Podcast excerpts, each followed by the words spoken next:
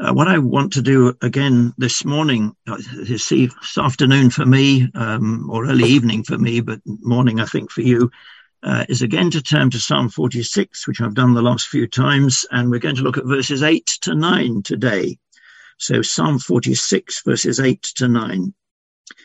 Come, behold the works of the Lord, who has made desolations in the earth. He makes wars cease to the end of the earth. He breaks the bow and cuts the spear in two.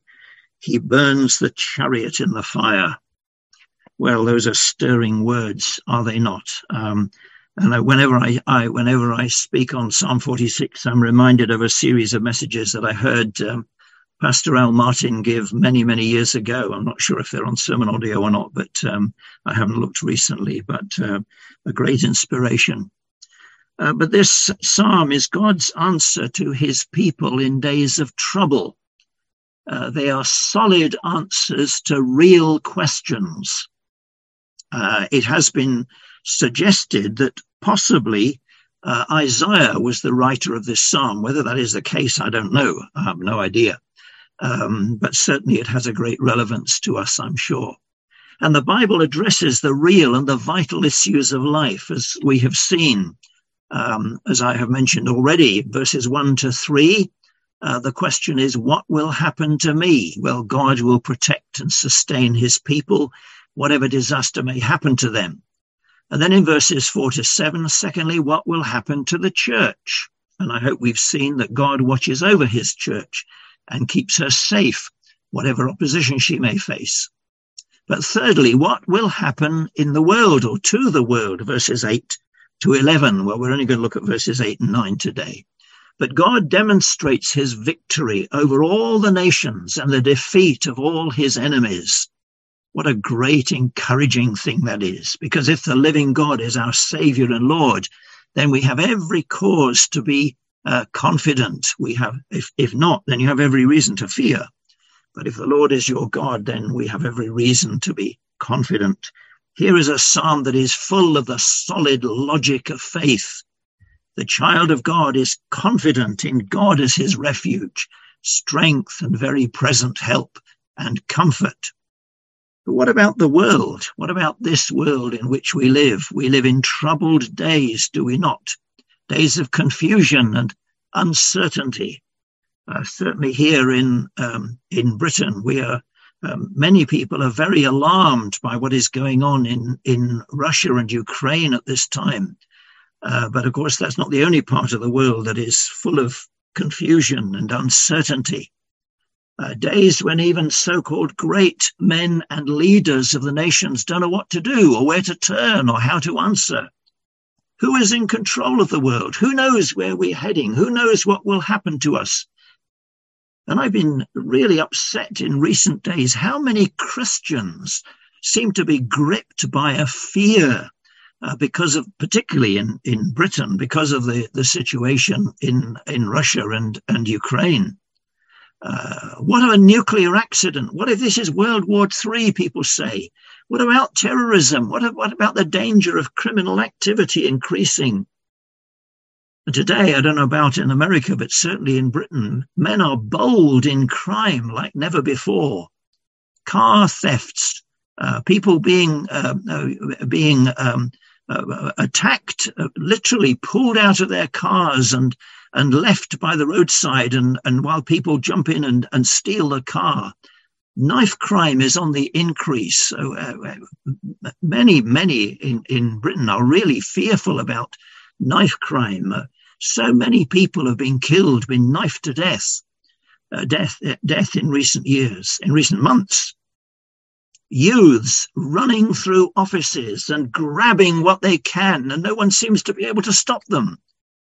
The fear of disease, the spread of AIDS and pollution and all kinds of things, and the insidious nature of all kinds of industrial processes, and nobody knows what the long-term effects are.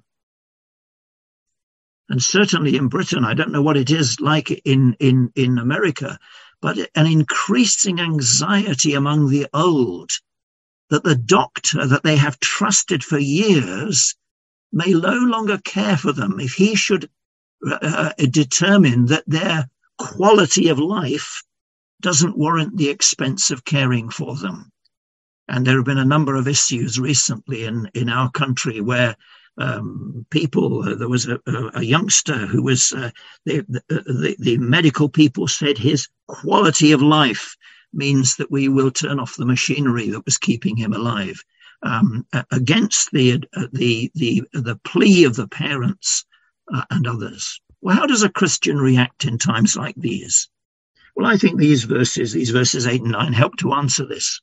So let me just give you one or two things quickly. Firstly, what m- we must do. Verse eight a, come, behold the works of the Lord. Now, that word come is a word that can be translated either come or go. It comes from a root word, word meaning walk about. Um, it has the sense of both come and go. In other words, come here and I will tell you what you where you must go and what you must see. Not that to see something small and insignificant, but to recognize what God is doing and what God has done. See the full display of God's handiwork. Behold the works of Jehovah. Our God is the God who speaks and who acts. Now, a few years ago, there was a great emphasis upon the fact that, oh, God doesn't speak. The word of God is not really the word of God, say, said some people. Uh, but God acts. He does things, but we must interpret what he does. And, of course, the Bible is just a record of man's interpretation of what they think God meant. But many today don't even acknowledge that God acts today. One error led to another. And today there's a widespread abandonment of any belief in the power of God. But our God speaks and he acts. He does uh, things and he acts in the affairs of men and of nations. And the Bible is indeed the very word of God. He has not left us without a witness. These are real facts of history. God interferes in the affairs of his world. He's no passive observer.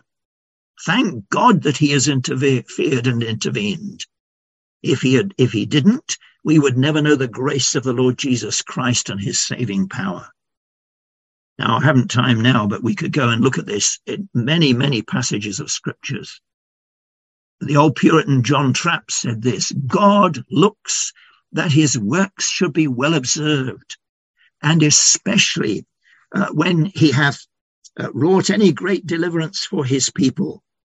Of all things, he cannot abide to be forgotten. That's a great word, isn't it? You see, the believer sees God everywhere, whereas the unbeliever sees him nowhere. Secondly, what we must consider. Second part of verse eight, who has made desolations in the earth? And what the psalmist is saying is take a good look at what God has done. Not a casual glance, but take a good look. Take in what God has done.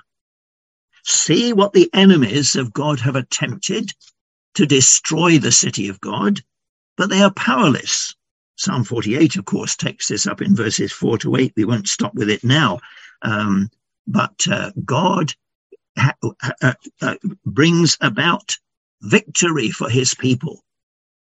And from that, the psalmist in Psalm forty-eight is encouraged to declare the keeping power of God, for what God has done in the past, he will continue to do for his people.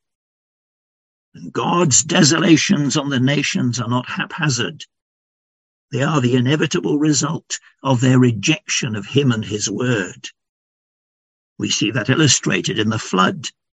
We see that illustrated at Sodom and Gomorrah. We see that illustrated with Pharaoh. We see that illustrated with God's defeat of Sennacherib's army. History is his story, and all the events of the world today will never take him by surprise. He is still on the throne of the universe. His actions are desolations to the unbeliever. But to the true believer, God's constant care and overruling grace is ever our source of comfort and assurance. Let me just give you quickly a few words from Spurgeon. I've got a much longer quote, but I'll just give you this. Spurgeon says this: whenever we read history, it should be with this verse sounding in our ears. We should read the newspaper in the same spirit, to see how the head of the church rules the nations for his people's good, as Joseph governed Egypt for the sake of Israel. What desolations he has made in the earth! The destroyers he destroys, the desolators he desolates. How forcible is this verse at, de- at this date? The ruined cities, says Spurgeon, of Assyria, Babylon, Petra, Bashan, Canaan, are our, our instructors, and in tables of stone record the doings of the Lord. In every place where his cause and crown have been disregarded, ruin has surely followed. Sin has been a blight on the nations and left their palaces in heaps. Well, Spurgeon goes on at greater length. I haven't time to give you that uh, this, this, uh, this evening. Thirdly, what must we learn? Verse nine, he makes wars to cease to the end of the earth. He breaks the bow and cuts the spear in sunder and burns the chariot in the fire.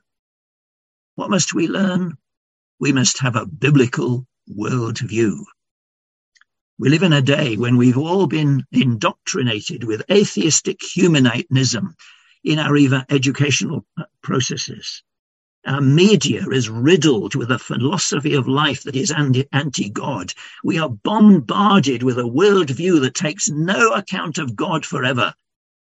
Uh, but who is at work in the events of their world?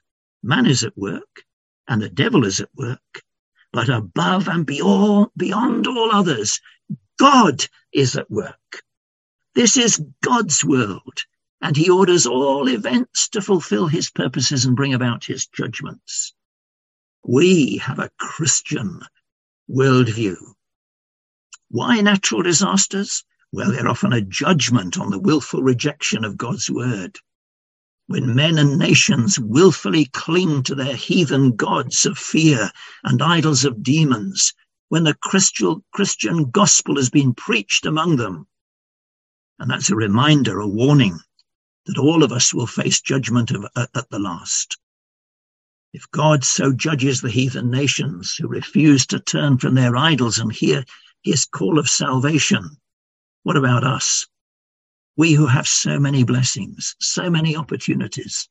No one in the West will ever be able to say that they never had the chance to hear the gospel.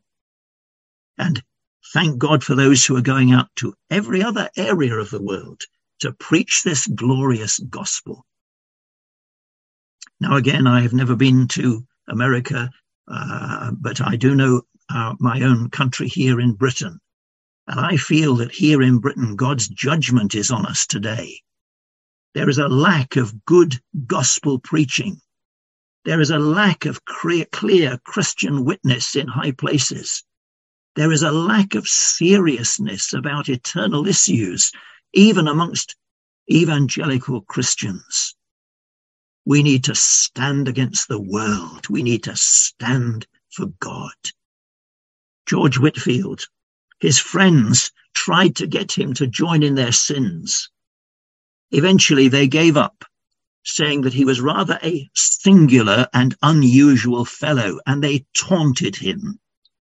My friends, when the world taunts us, it is hard to bear. But it's time for us to stand up and be counted, to have a Christian worldview. We will not be drawn into compromise with the world. We will lay hold upon God and learn that God will bring peace by the destruction of evil, that God will yet come in blessing upon his people, that peace only comes when the war against sin is over, and until then we're in the thick of the battle. But this is God's world. Make sure that you are on the victory side. God bless you, my friends.